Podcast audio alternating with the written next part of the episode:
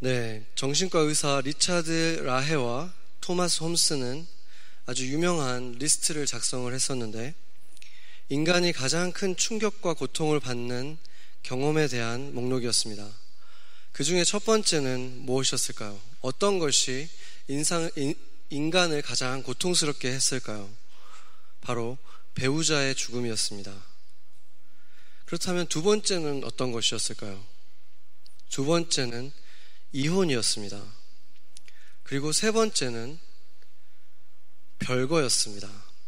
그러니까 인간이 느끼는 가장 큰 고통의 첫 번째, 두 번째, 세 번째가 모두 바로 결혼과 연관이 있다는 것입니다.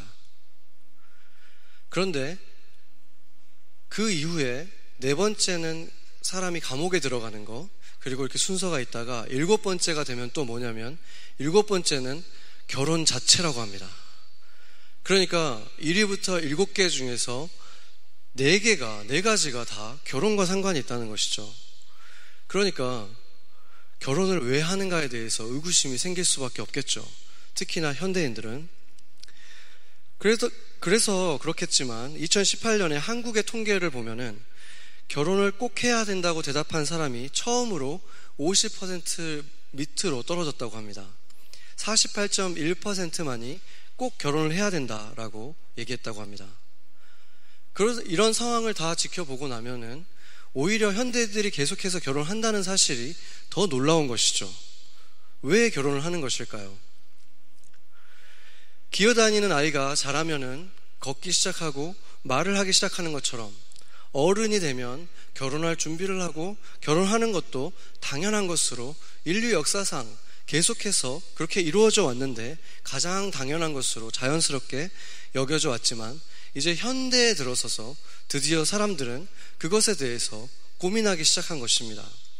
그것은 그 전의 사회는 바로 자기 자신만을 위해서 살아간 것이 아니라 대부분의 경우 문화권에서 가족 전체의 행복을 위해서 자기가 존재한다고 생각했기 때문에 모든 부모들이 자기 자식이 결혼하기를 원했고, 그렇기 때문에 당연하게 그렇게 여겼다는 거죠. 그런데 현대에 들어서는 개인의 행복이 그 집단의 행복보다 더 중요하게 여겨지기 시작하면서 자연스럽게 이렇게 불행하게 될 리스크가 이렇게 큰 일에 내가 모험을 왜 해야 되는가 의구심을 갖기 시작한 것도 당연한 것일 것입니다. 그런데도 불구하고 그렇게 오십 퍼센트가 넘는 사람이 결혼이 별로 중요하, 결혼이 꼭 필요한 것이 아니다라고 얘기했으면서도 어떻게 그 여전히 결혼하는 사람은 더 많을 수 있을까? 그게 더 신기하지 않습니까? 심지어 결혼이 꼭 필요하지 않는다고 대답한 사람도 결국엔 결혼을 하긴 한다는 거예요. 그 이유는 바로 하나님께서 우리를 그렇게 창조하셨기 때문에 그렇습니다. 하나님께서 모든 생명체들을 지으신 다음에 뭐라 그랬냐면 생육하고 번성하라라고 말씀하셨어요. 그래서 사람들뿐만 아니라 뭐 식물이나 동물들까지도 아무리 열악한 환경에 놓여 있어도 어떻게든 번성해가고 어떻게든 그 자손들을 낳는 일들을 계속해 나가잖아요. 그 생명력들을 보면 놀라울 정도가 아닙니까? 바로 하나님께서 그 명령을 하셨고, 그것이 그들의 생명에 가지고 있는 가장 본질적인 욕구이기 때문에 그렇게 하게 된다는 것입니다. 그리고 인간에게도 똑같은 명령을 내리셨습니다. 창세기 일 장 이십칠 절, 이십팔 절을 보겠습니다. 같이 한번 읽어보겠습니다. 하나님이 자기 형상, 곧 하나님의 형상대로 사람을 창조하시되 남자와 여자를 창조하시고 하나님이 그들에게 복을 주시며 하나님이 그들에게 이르시되 생육하고 번성하여 땅에 충만하라, 땅을 정복하라, 바다의 물고기와 하늘의 새와 땅에 움직이는 모든 생물들을 다스리라 하시니라. 아멘. 바로 이것 때문에 그런 것이죠. 하나님께서 그렇게 하고 싶은 그 마음을 부어주신 거예요.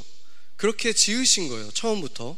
그렇기 때문에 생육하고 번성하고 싶은 마음이 모든 사람에게 주어져 있다는 것입니다. 그리고 창세기 이 장에서는 결혼에 대해서 더 구체적으로 말씀하시죠. 창세기 이 장 이십사 절을 보면 이러므로 남자가 부모를 떠나 그의 아내와 합하여 둘이 한 몸을 이룰지로다, 이렇게 말하고 있어요. 그런데 이 구절이 좀 놀라운 것은 지금 우리가 보고 있는 게 창세기잖아요. 그러니까 아담과 하와는 아직 부모가 된 적도 없고 부모이지도 않, 부모가 있지도 않았죠. 하나님이 직접 창조했잖아요, 아담과 하와를. 그런데도 이렇게 말을 했다는 것은 무슨 의미겠습니까? 이것은 그들에게 한 명령인 거예요. 이것을 대대손손 지키거라. 너희 자식들도 너희를 떠나서 남편과 아내와 합쳐서 한 몸을 이루어야 할 것이다. 이렇게 명령하신 것입니다. 그렇기 때문에 이것이 모든 인류 안에 심겨져 있는 가장 기본적인 욕구이고 하고 싶은 그 마음이 우리 안에 다 들어있다는 거예요. 그래서 이제 그 부부들이 그러면 어떻게 우리가 이제 행복한 결혼 생활을 할 것인가, 남자는 어떻게 여자에게 대해야, 대해야 하고 여자는 남자에게 어떻게 대해야 할 것인가, 그리고 싱글이라면 어떻게 내가 상대방에게 매력적인 배우자의, 배우자 감으로 느껴질 것인가 하는 부분을 삼십삼 절이 말하고 있습니다. 굉장히 주의 깊게 봐야 되겠죠. 모두 다 행복한 결혼 생활을 위해서도 결혼한 분들도 싱글들도 이 말의 의미를 주의 깊게 보면 좋을 것 같아요. 삼십삼 절 같이 한번 읽어보겠습니다. 그러나 너희도 각각 자기의 아내를 사랑하기를 자신같이 하고 아내도 자기 남편을 존경하라.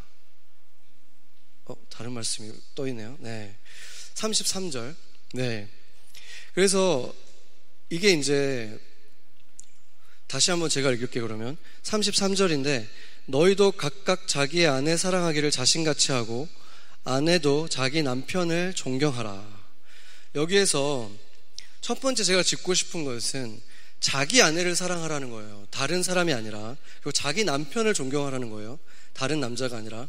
그러니까 그 어떤 자기 아내 하나님에게 기도하고 있다가 어떤 이 사람이 너에게 배우자로서 좋다, 이 사람이 너의 배우자라는 하나님의 마음을 주시는 사람이 있다면 그 사람에게 내가 그러면 어떻게 매력적인 사람으로 다가갈 것인가에 대해서 말하고 있다는 것이죠. 여러 사람에게 이 방법을 쓰면 효과는 있을 수 있어요. 그렇지만 나중에 굉장히 치명적인 상처로 자기에게도 그 사람들에게도 다가가게 되죠. 그렇기 때문에 자기 아내가 될 그 사람에게, 자기 남편 될 그 사람에게만 바로 이 방법을 써야 된다는 것입니다. 굉장히 궁금해질 것 같은데 얼마나 큰 좋은 방법인가. 이 형제에게는 이게, 그러니까 많은 상담학자들도 다 같이 얘기한 것인데, 상대방이, 형제들은 어떤 자매를 좋아하느냐면 나를 진심으로 존경한다고 느껴지는 사람을 에게 끌리는 거예요. 그것보다 더 끌리는 일은 없어요, 형제에게 있어서. 그래서 나를, 이 사람이랑 만났을 때 정말 이 사람을 존경하는 마음을 표하고 그것이 느껴질 수 있다면, 뭐 자, 당연히 물론 우리가 가지고 있는 바꿀 수 없는 것들이 있잖아요. 바꿀 수 없는 요소들, 나의 어떤 나의 조건들이 있죠. 바꿀 수 없는 것들, 그거는 어쩔 수 없지만 그거 외에 내가 어떤 애티튜드나 행동이나 내가 줄 수 있는 이미지로서 가장 크게 영향을 끼칠 수 있는 것이 바로 자매는 형제에게 다가갈 때 바로 내가 당신을 이렇게 존경한다는 것을 느낄 수 있게 해주는 것이 가장 매력적이고, 자매는 그 사람에게 내가 다른 누구하고 비교할 수 없이 특별한 존재라는 느낌을 갖게 해주는 거예요. 배우자에게도 마찬가지로 적용하는 것입니다.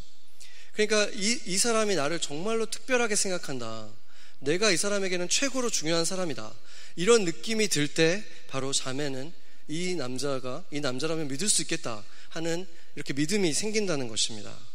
그래서 이러한 방, 형제, 그러니까 저 부부끼리도 당연히 그렇게 사랑을 표현하는 것이 좋고, 사랑을 표현할 때 방법이 이렇게 해야 되는 것이고, 지금 싱글이라면 배우자라고 그 배우자라고 느껴지는 그 사람에게 다가갈 때 이렇게 하면 좋다고 지금 성경이 말하고 있는 것입니다.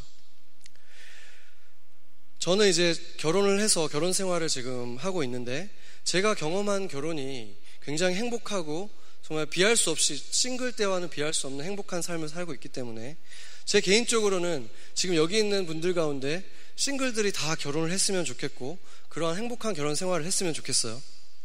그런데 성경은 그것만이 옳은 길이라고 말하고 있지는 않습니다. 꼭 결혼을 하는 것만이 옳은 것이다라고 말하지 않고 있어요. 오히려 싱글이 더 좋은 곳이다라고 말하는 성경 구절이 있습니다.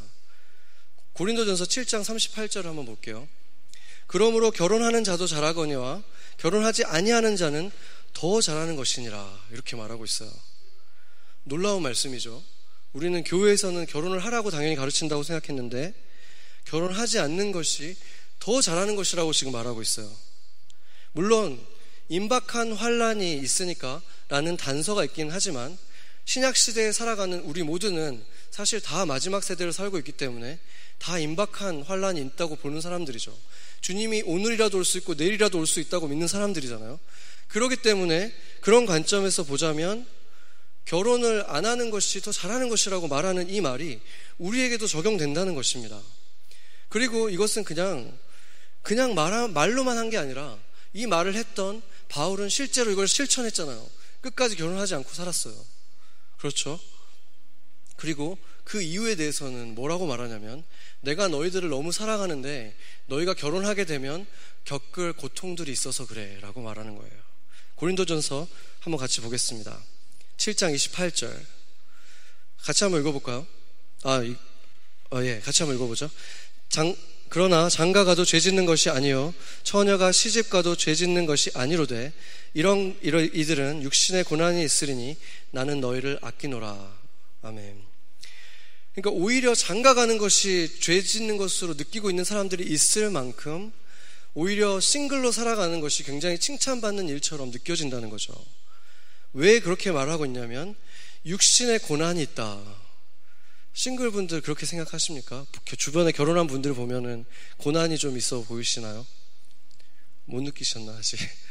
네, 우리는 다 아직 신혼부부들이 많아가지고. 네. 그런데 이렇게 육신의 고난이 있다는 거예요. 결혼을 하는 사람들에게. 왜 그러냐면 우리가 살아가는 이 세계는 하나님의 질서가 완전히 무너지진 않았지만 여전히 하나님의 은총이 있긴 있지만 무너진 세계라는 것이죠. 그렇기 때문에 이 세계를 살아갈 때 하나님이 주시는 축복에는 항상 고난이 같이 포함되어 있어요. 그것이 어떤 성공이든지 재물적인 성공이든지 아니면 가정이든지 무엇이든 그냥 고난 없이 그냥 좋은 것만 주어지는 일은 있지 않다는 것입니다. 그렇기 때문에 그 육신적인 고난들이 있는데 그것을 감당하면서까지 그렇게 할 필요가 있진 않다. 이 말을 지금 바울이 하고 있는 것입니다. 특히나 이런 현대 사회를 우리가 보면 도시를 보면 혼자 사는 것이 조금도 부족함 없이 살 수 있는 모든 환경들이 거의 마련되어 있는 것 같아요. 모든 편한 시설들이 다 싱글로 사는 것이 부부로 사는 건 못지않게 뭐 인생의 만족을 누릴 만한 것들이 다 있다는 거죠. 특히나 우리처럼 교회를 다니는 사람들은 교회 안에 영적인 가족도 있고 내가 돌봐줄 사람도 있고 나를 사랑해주는 사람 또 내가 사랑을 줄 사람들이 다 있으니까 그런 부족함이 없이도 충분히 충만하고 행복한 삶을 살 수 있는 거예요. 바울이 그랬던 것처럼. 그랬기 때문에 우리가 바라봐야 될 한 가지 중요한 점은 뭐냐면 싱글이 싱글로 살아가는 것, 특히나 그리스도 안에 있는 사람들이 싱글로 살아가는 것, 주님과의 교제를 충분히 하고 있는 이 사람들이 싱글로 살아가는 것에 대해서 뭔가 완성이 안 된 상태, 뭔가 부족한 상태, 뭔가 잘못하고 있는 거라고 느끼는 그런 느낌을 우리가 가질 필요가 전혀 없다는 것입니다. 오히려 더 잘하고 있는 거라고 말하잖아요, 성경이. 그러니까 우리가 다른 사람들을 바라볼 때도 뭔가 지금 잘못된, 잘못된 삶을 살고 있다는 식으로 판단하는 것도 잘못된 것이고 나 스스로에게 있어서도 지금 내가 뭔가 잘못됐다고 생각할 필요가 전혀 없다는 것입니다. 그리고 생각해 보세요. 지구상에 살았던 모든 사람 중에서 가장 아름다웠던 존재는 예수님이셨는데 예수님도 싱글로 삼십 대 중반까지 사셨었고 그리고 그 이후에 예수님을 가장 닮았던 사람이 그가 쓴 모든 편지, 많은 편지들이 하나님의 말씀이라고 인정받은 바울이었잖아요. 바울이 예수님을 얼마나 닮은 사람이었습니까? 근데 그 사람도 싱글이었다는 거죠. 그런데 어떻게 우리가 결혼한 사람들이 어, 결혼 안 한 사람은 지금 뭔가 잘못된 거라고 판단할 수 있겠습니까? 훨씬 더 멋지게 예수님을 닮은 사람으로 살아갈 수 있다는 것입니다. 그래서 바울의 결론처럼 결혼한 사람들은 그 상황에 맞게 충실하게 살아가면 되고 또 싱글들도 자신의 상황에 맞게 그리스도 안에서 누릴 수 있는 것들 그것을 누리면서 그리스도의 신부로 흠없는 신부로 살아가면 되는 것입니다. 그리고 그것이 만약에 그렇게 싱글로 멋지게 살아가다가 그것이 아니다 싶으면 하나님께서 어느 때라도 가장 좋은 사람을 주시지 않겠습니까? 하나님과 깊은 교제를 하고 살아가는 그 사람에게 필요한 것이 있다면 당연히 주실 것입니다. 어차피 성급한 결혼을 했다가 후회하는 것보다 가장 좋은 시간에 가장 좋은 사람을 만나서 하는 늦은 결혼이 훨씬 좋은 것이 아닙니까? 실제로 유명한 부부 상담가가 이렇게 말했어요. 현실적으로 이혼율을 낮출 수 있는 가장 좋은 방법은 결혼을 최대한 늦추는 것이다, 이렇게 말을 했어요. 왜냐하면 결혼율이 지금 미국은 사십오 퍼센트에 이르러거든요. 거의 절반에 가까운 사람들이 이혼을 한다는 거예요. 그게 얼마나 큰 아픔을 주고 있습니까? 아까 우리가 본 것처럼 가장 큰 고통을 주는 것 중에 하나인데, 그것을 줄이기 위해서는 최대한 늦추자, 그런 얘기까지 하고 있어요. 왜냐하면 아직도 너무 많은 젊은이들이 어린 나이에 동화 같은 그런 꿈을 꾸면서 결혼을 했다가 그런 환상이 깨지자마자 이혼하는 사람들이 너무 많기 때문이죠. 그래서 그런지 통계를 봐도 그 이 년 내에, 결혼한 지 이 년 내에 이혼하는 커플들이 굉장히 큰 비중을 차지하고 있습니다. 그런데 이혼율이 가장 높은 그 연령대는 사십, 남자 나이 사십 대 후반이었어요. 이 결과는 그 이천십팔 년에 조사한 것인데 많은 생각을 하게 하죠. 이천십팔 년에 사십 대 중반이었던 사람들은 그럼 언제 결혼을 했을까? 역추적을 해보면 한 이천이 년, 이천삼 년 정도에 그들 나이 평균 삼십 대 정도에 그들은 많이 결혼을 했어요. 그러니까 한 십오 년 이상, 십 년에, 십오 년 정도로 결혼했다고 볼 수 있죠, 평균적으로. 거기에서 아이들 나이를 특별하게 조사를 안 했기 때문에 나와 있지 않은데, 그걸 가지고 우리가 유추를 해보면 지금 이천십팔 년에 사십 대 후반에 돼 있는 이 남성들이 십오 년 전쯤에 결혼을 했을 때를 생각을 해보면 아이가 아마 한 열두 살에서 열다섯 살 정도 됐다고 볼 수 있겠죠. 그러니까 한 중학생쯤 되는 나이라는 거예요. 그 나이 때쯤에 이혼율이 급상승하는 시기라는 것입니다. 왜 그렇게 될까? 아이가 태어나면서부터 부부였던 사람들은 이제 뭐가 되죠? 부모가 돼요. 부부에서 부모로. 당연 그건 자연스러운 것이고, 그들의 모든 대화와 그 모든 삶의 미래에 대해서 생각하는 모든 것들이 아이의 교육과 그 아이의 미래에 집중되는 거예요. 그것은 지극히 당연한 것이고, 하나님께서 맡겨주신 자녀에 대한 우리가 부모들이 갖는 당연한 바람직한 의무죠. 그런데 문제는 뭐냐면 그 십 년이 넘는 시간 동안에 부부는 거의 없고 부모로만 지내게 된다는 데 문제가 있는 것입니다. 에베소서에서 나타나는 오늘 본문을 보면 지금, 지금까지는 교회에 대해서 계속 말씀했어요, 에베소서가. 그래서 하나님과의 나와의 관계를 내가 교회에서 어떻게 맺을 것인가에 대해서 계속 말씀하다가 오늘 와가지고 갑자기 남편과 아내 얘기를 하고 있잖아요. 이것은 무엇을 말하는 거냐면 인간들끼리의 관계에서는 가장 중요한 관계가 남편과 아내의 관계라는 거예요. 우리 세상에서도 남편과 아내는 영촌이잖아요. 부모와 자식과 관계보다 사실은 더 가깝다는 것을 얘기하고 있는 거죠. 그렇기 때문에 에베소서에서도 부모와 자식은 그 다음에 나오고, 그 다음에 이제 상사와의 관계, 그러니까 직장과의 관계는 그 다음에 나오는 거예요. 관계에도 이렇게 우선순위가 있다는 거예요. 하나님과의 관계가 제일 우선이 되지만 그 이후에 인간들끼리의 관계 속에서도 우선순위가 있는데 최우선은 바로 부부의 관계라는 것입니다. 그래서 이것을 올바로 하지 않으면 이제 분명히 문제가 생기기 시작하고, 오히려 내가 잘못된, 잘못된 곳에다가 놓은, 위치에다 둔 것들이 결국에 우리를, 우리 삶을 삼키게 되는 것입니다. 그래서 이렇게 이제 두 가지의 역할, 부모와 부부라는 두 가지의 역할을 갖게 된 이 부부가 부부라는 역할을 이제 등한시하고 당장 급한 부모로서로만 살아가다 보면은 십 년이 지나고 십오 년이 지난 후에 이제 아이들이 우리의 품을 떠나려고 하는 그 시기가 오잖아요. 더 이상 우리에게 다가오지 않고 자기들끼리의 삶을 어떤 찾아가려고 하는 그 시기가 오고 나면은 둘만 남은 부부는 이제는 그동안 십몇 년 동안 얼마나 서로에게 무관심했었는지 그때 가서야 알게 된다는 거예요. 서로 둘이 있는 것이 어색해지는 그 사이가 돼 있다는 것을 깨닫는데, 그때 마침 또 아이들은 사춘기잖아요. 아이들이 이제 부모들에게 반항하기도 하고 아이들에게, 아이들이 부모님에게 문을 쾅 닫고 들어가는 그런 시기이기 때문에 그때 아이들이 부모를 굉장히 힘들게 하기 시작한다면 결국에 그 차갑게 얼음처럼 차갑게 되어 있던 그 부부 사이는 금방 산산조각 나버린다는 것입니다.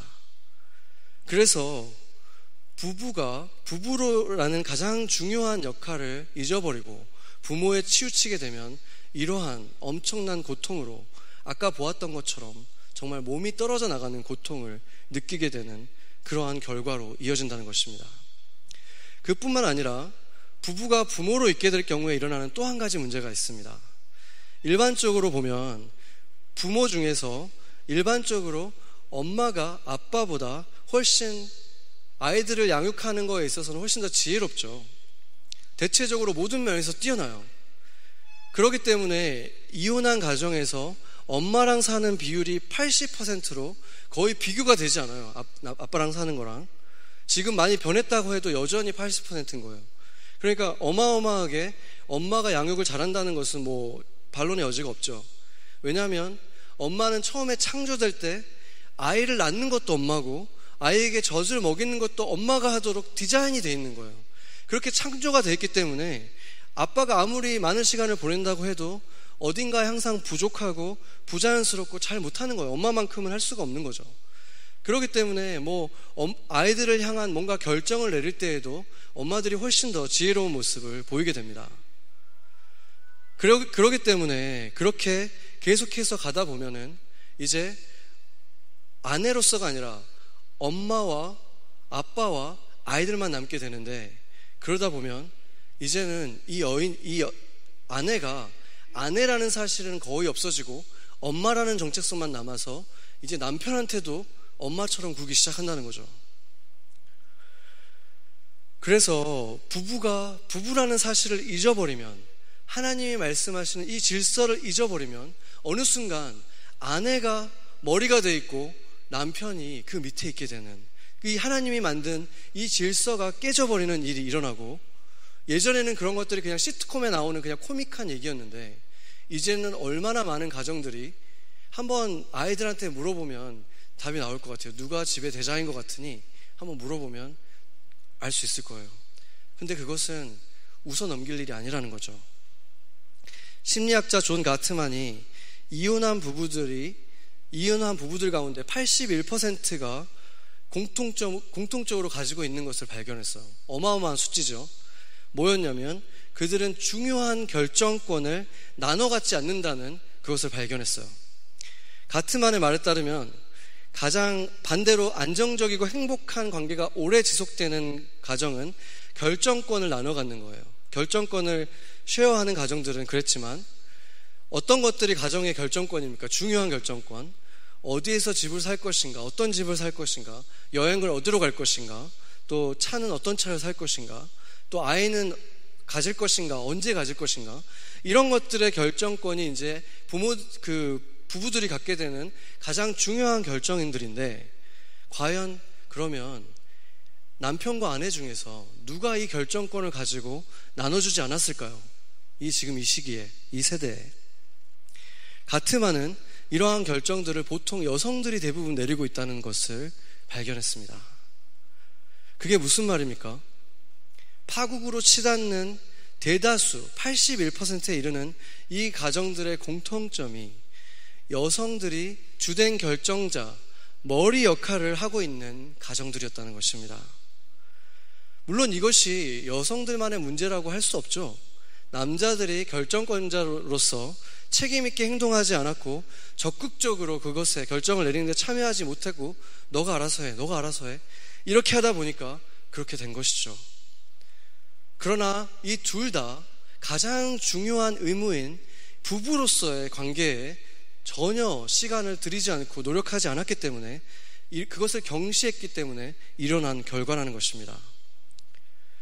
놀라운 것은 가트만이 조사한 반대로 남성, 남성들이 중요한 결정에 많이 참여하는 가정의 특징은 부부관계가 안정적이고 행복한 관계가 오래 지속될 뿐만이 아니라 동시에 이 남자들이 훌륭한 아버지가 될 확률이 아주 높았다는 것을 발견했다는 것입니다. 이것이 무엇을 말합니까? 남자가 결정권자 머리로 지어졌다는 성경적 사실과 놀랍도록 일치하는 것입니다.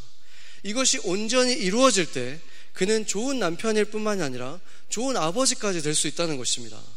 이것이 결국에는 가정이 모두 다 행복해지는 것이 아니겠습니까?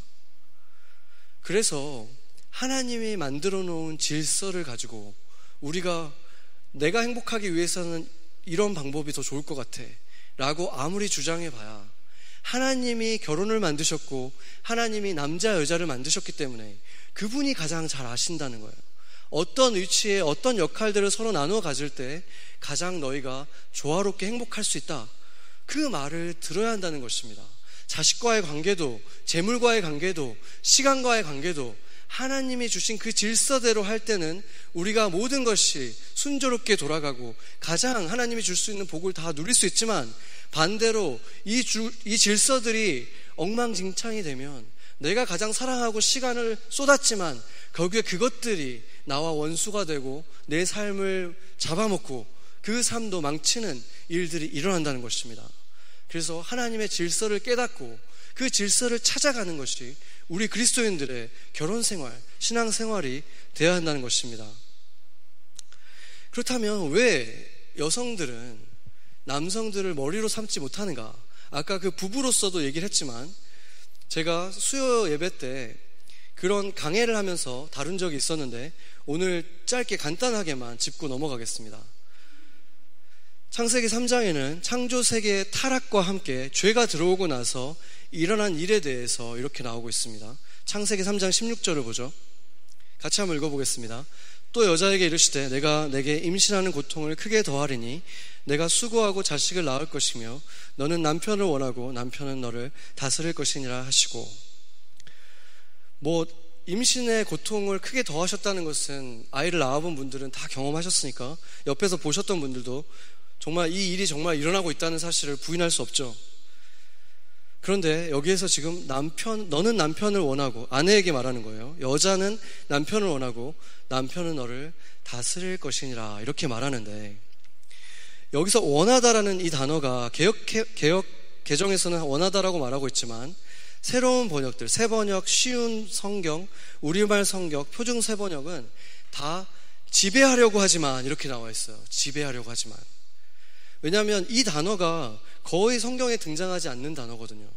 근데 이 단어가 또 한 번 등장하는 것이 이 창세기의 다음 장, 창세기 사 장에 가인이 아벨을 죽이잖아요. 동생인 아벨을 죽이는데, 죽이려고 하는 마음이 막 올라올 때 하나님께서 죄가 너를 지배하려고 하지만 너가 죄를 다스려야 한다, 이 말을 하실 때 똑같은 이 문장 구조를 가지고 똑같은 말씀을 하셨어요. 죄가 너를 지배하려고 하지만 너가 다스리는 자가 돼야 된다, 똑같은 말을 하신 거예요. 그렇다면은 우리가 여기서 깨닫게 되는 것이, 아내가 남편을 지배하고 싶은 이 마음이 생긴 것은 죄의 결과였지만, 죄를 그럼에도 불구하고 죄를 너가 다스려야 한다라는 말을 했던 것처럼, 그럼에도 불구하고 하나님께서는 다스리기를 원하는 것, 그럼에도 불구하고 하나님께서는 남편이 머리가 되어서 다스리는 것을 더 원하신다, 이것을 말씀하고 있는 것입니다. 여기에서 지금 지배한다, 다스린다라는 것이 어떻게 보면 룰 오버라는 똑같은 뜻일 수도 있잖아요. 비슷한 의미인데 굳이 임살이라는, 다스리다라는 다른 의미를 사용했는데, 다른 히브리어를 사용했는데, 이 단어는 아까 우리가 창세기에서 보았을 때 생육하고 번성하고 이 모든 창조세계를 다스리라 할 때 이 말을 썼어요. 그러니까 이 단어는 거의 항상 긍정적인 단어로 썼고, 반대로 이 지배하다라는 단어는 부정적인 의미로 쓰였다는 거죠. 그렇기 때문에 이 말의 의미는 결국에 다 종합해보면, 죄로 인해서 아내들은 남편을 지배하고 싶은 욕구가 생겼겠지만, 나는 그럼에도 불구하고 남편이 머리로 있기를 원하고 그렇게 될 수 있도록 그 질서를 내가 남겨두었다. 그리고 그렇게 할 경우에 그 축복, 처음에 내가 창조세계에 너희가 잘 다스릴 때 주겠다고 했던 그 축복이 그때 그 가정에도 흘러갈 것이다 라고 말씀하는 것입니다. 그래서 그 의미는 땅이 이렇게 저주를 받아서 이제 땀을 흘려야만 우리가 소산을 먹을 것이라는 저주가 있긴 하지만, 여전히 소산이 주어진다는 거예요. 땀을 흘리면. 아까도 말했듯이 축복을 주실 때 고난이 따라오긴 하지만 힘을 들이면 분명히 하나님께서 복을 주신다는 거예요. 결혼 관계에서도 머리가 되는 것이 쉽지 않지만 부부가 함께 노력해서 머리가 되게 하는 일을 너희가 해나간다면 내가 소산을 먹일 것이다, 축복이 주어질 것이다 라고 말하는 것입니다.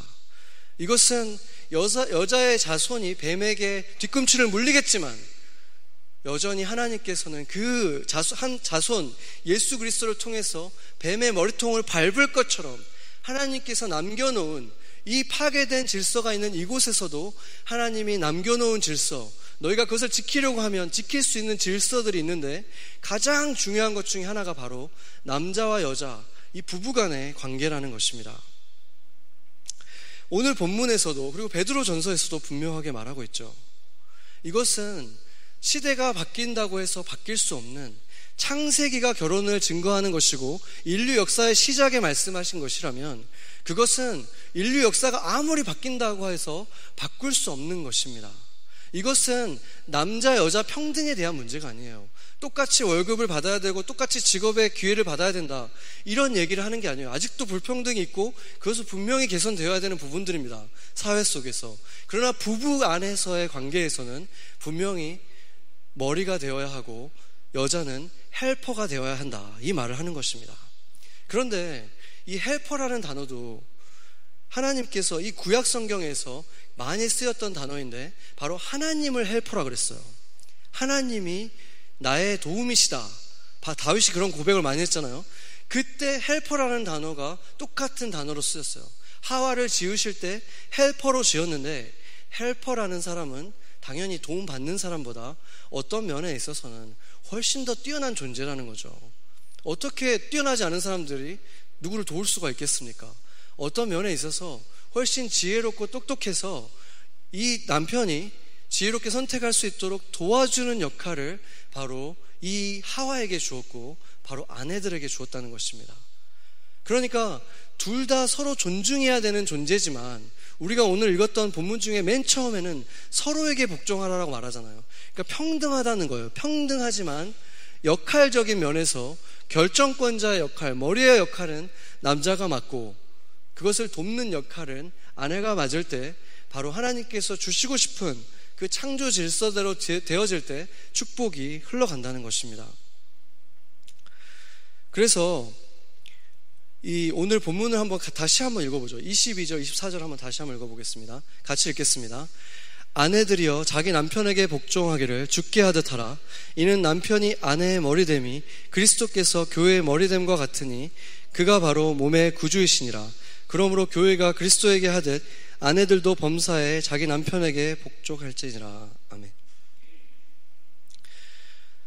이, 이 본문이 지금 우리가 보기에도 뭐 이렇게 복종하라는 말 때문에 지금 우리는 이게 좀 마음이 불편해질 수 있는데 사실 이때는 이 본문을 들었을 때 복종하라는 말이 사실은 그렇게 큰 문제가 아니었어요. 왜냐하면 이게 지금 이천 년 전이잖아요. 그레코 로만 이 시대에는 모든 여자들은 남편에게 복종했습니다. 안 그러면 쫓겨났어요. 이때는 남자들만이 재산에, 재산을 관리할 수 있는 법적인 권한이 있었고 여자에는 없었기 때문에 여자들, 남자들이 아무 때나 원하면, 마음에 안 들면 여자를 쫓아낼 수 있었고 또 자기가 원하지 않으면 이혼 증서도 쓰지 않아서 이 여인이 재혼도 못하게 하는 아주 불합리하고 남녀 차별이 정말 극, 극을 이뤘던 그런 시대예요. 근데 그런 시대 때 왜 또 굳이 복종하라는 말을 두 번이나 여기다 하고 있는가? 그 이유는 바로 이십이 절을 자세히 보면 죽게 하듯 하라 라고 하고 있는 거예요.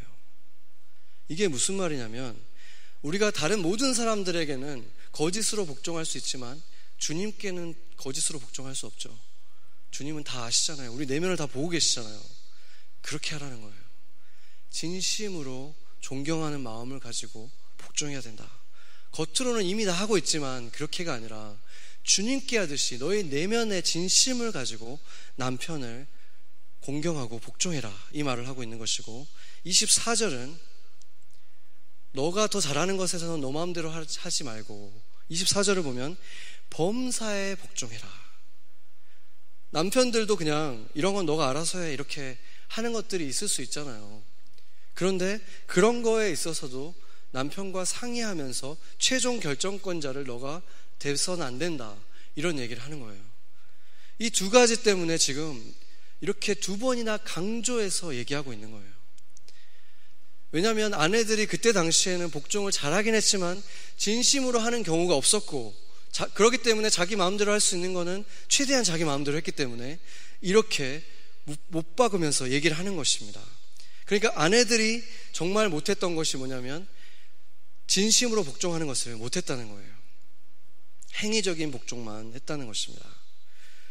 그래서 이것에 대해서 그 프란세스 체인이라고 하는 중국계 이 세 목사님이 계신데 지옥은 없다라는 책도 썼고 뭐 크레이지 러브 등 유명한 책들도 많이 쓰고 아주 유명한 분인데, 그분이 그러니까 백인 어, 이, 그 여성과 결혼을 해서, 했죠.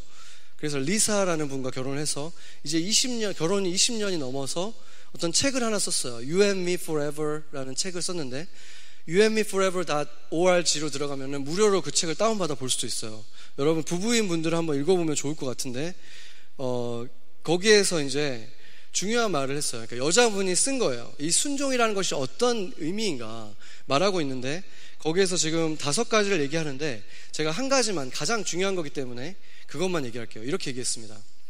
우리가 순종할 때 우리는 하나님이 주신 위치에 대해서 순종, 주, 존중하면서 순종하는 것이지 그가 완벽하기 때문에 순종하는 것이 아니다.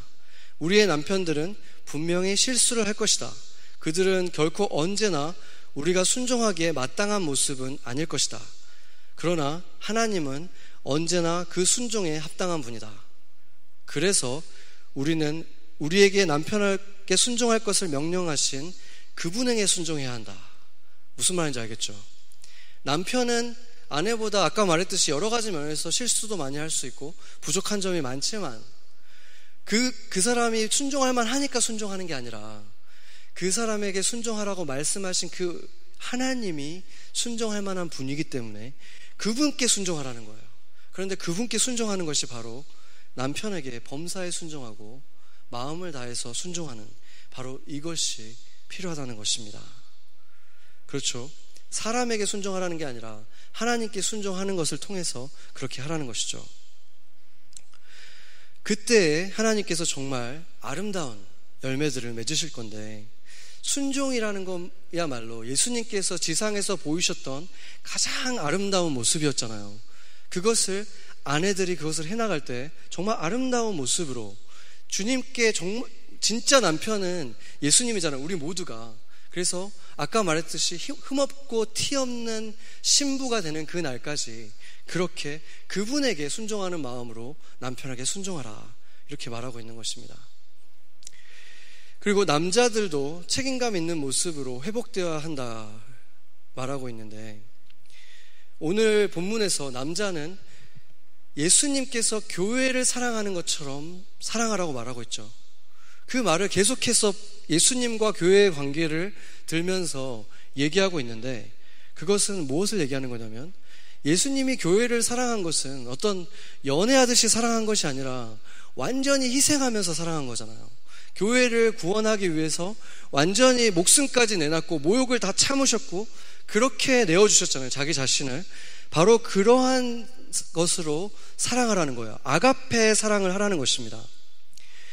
아마 자식들에게, 여러분들도 부모님이 계셨으니까 생각해보면은 아내, 그 엄마와 아빠 중에서 누가 더 희생적이었는가. 물론 아버님들도 희생적이긴 하지만 밥 먹을 때 보면은 많이 드러나는 것 같아요. 아빠들은 보통 밥을 그냥 바로 먹기 시작하는데 엄마들은 엄마들은 애들 다 먼저 먹이고 그때까지 배고픈데 참고 먹이잖아요. 그런 거 보면, 그러니까 이제 엄마, 엄마가 더 많은 희생을 하는 거죠. 그래서 어떻게 보면은 저희 부모님을 봐도, 다른 분들의 부모님들을 봐도, 저를 봐도 보면은 여자분들이 어떻게 보면 굉장히 잘하는 것 중에 하나가 희생적인 사랑을 잘하는 거예요. 근데 남자들은 여전히 좀 더 이기적이에요. 그래서 희생적인 사랑을 잘 못하는 거예요. 그렇기 때문에 지금 바울은 그것을 강조하고 있는 것입니다. 남자들이 정말 멋지게 해야 되는 것은 예수님을 본받아서 이렇게 희생하는 사랑을 해야 된다. 손해보고 희생하는 이기적이지 않은 사랑을 예수님께 본받아서 그것을 해야 된다라고 말하고 있는 것입니다. 그때 바로 여호와께서 너에게 복을 주셔서 다스리게 하실 것이다. 이 세상을 다스릴 복을 주실 것이다 라고 하신 그 복을 받게 된다는 것입니다. 그 가정에, 우리 그리스도인들의 가정에 그런 복들이 흘러갈 때 세상 사람들과 전혀, 결혼이라는 것도 똑같고 결혼식도 비슷하게 했지만 살아가는 그 결혼의 모습이 너무 다르기 때문에 그 가정을 보고 사람들이 그리스도를 보게 되는 일들 일어나게 된다면 그것이 바로 교회가 세상에 빛을 발하는 하나의 정말 중요한 역할이 아니겠습니까? 결혼한 분들은 한번 생각을 해보세요. 아까 우리가 보았던 세 가지 가장 인생에서 느낄 수 있는 그 고통들은 바로 지금 내 옆에 있는 이 배우자들, 배우자가 내 곁을 떠날 때 일어나는 일인 것입니다. 그렇다면 그 존재가 내 옆에 있, 있는 것만으로도 내 살이 떨어져 나가는 그 고통을 막아주고 있는 지금 감사한 일일 수 있다는 것입니다. 존재 자체가 감사해야 되는 존재라고 볼 수 있다는 것이죠. 그때 나는 그 사람에게 정말로 머리로서 아니면 헬퍼로서 존중하고 사랑하고 살아갈 수 있고, 그 가정은 세상이 본 적 없는 하나님의 축복이 흘러가는 가정들이 될 것입니다. 같이 기도하시겠습니다.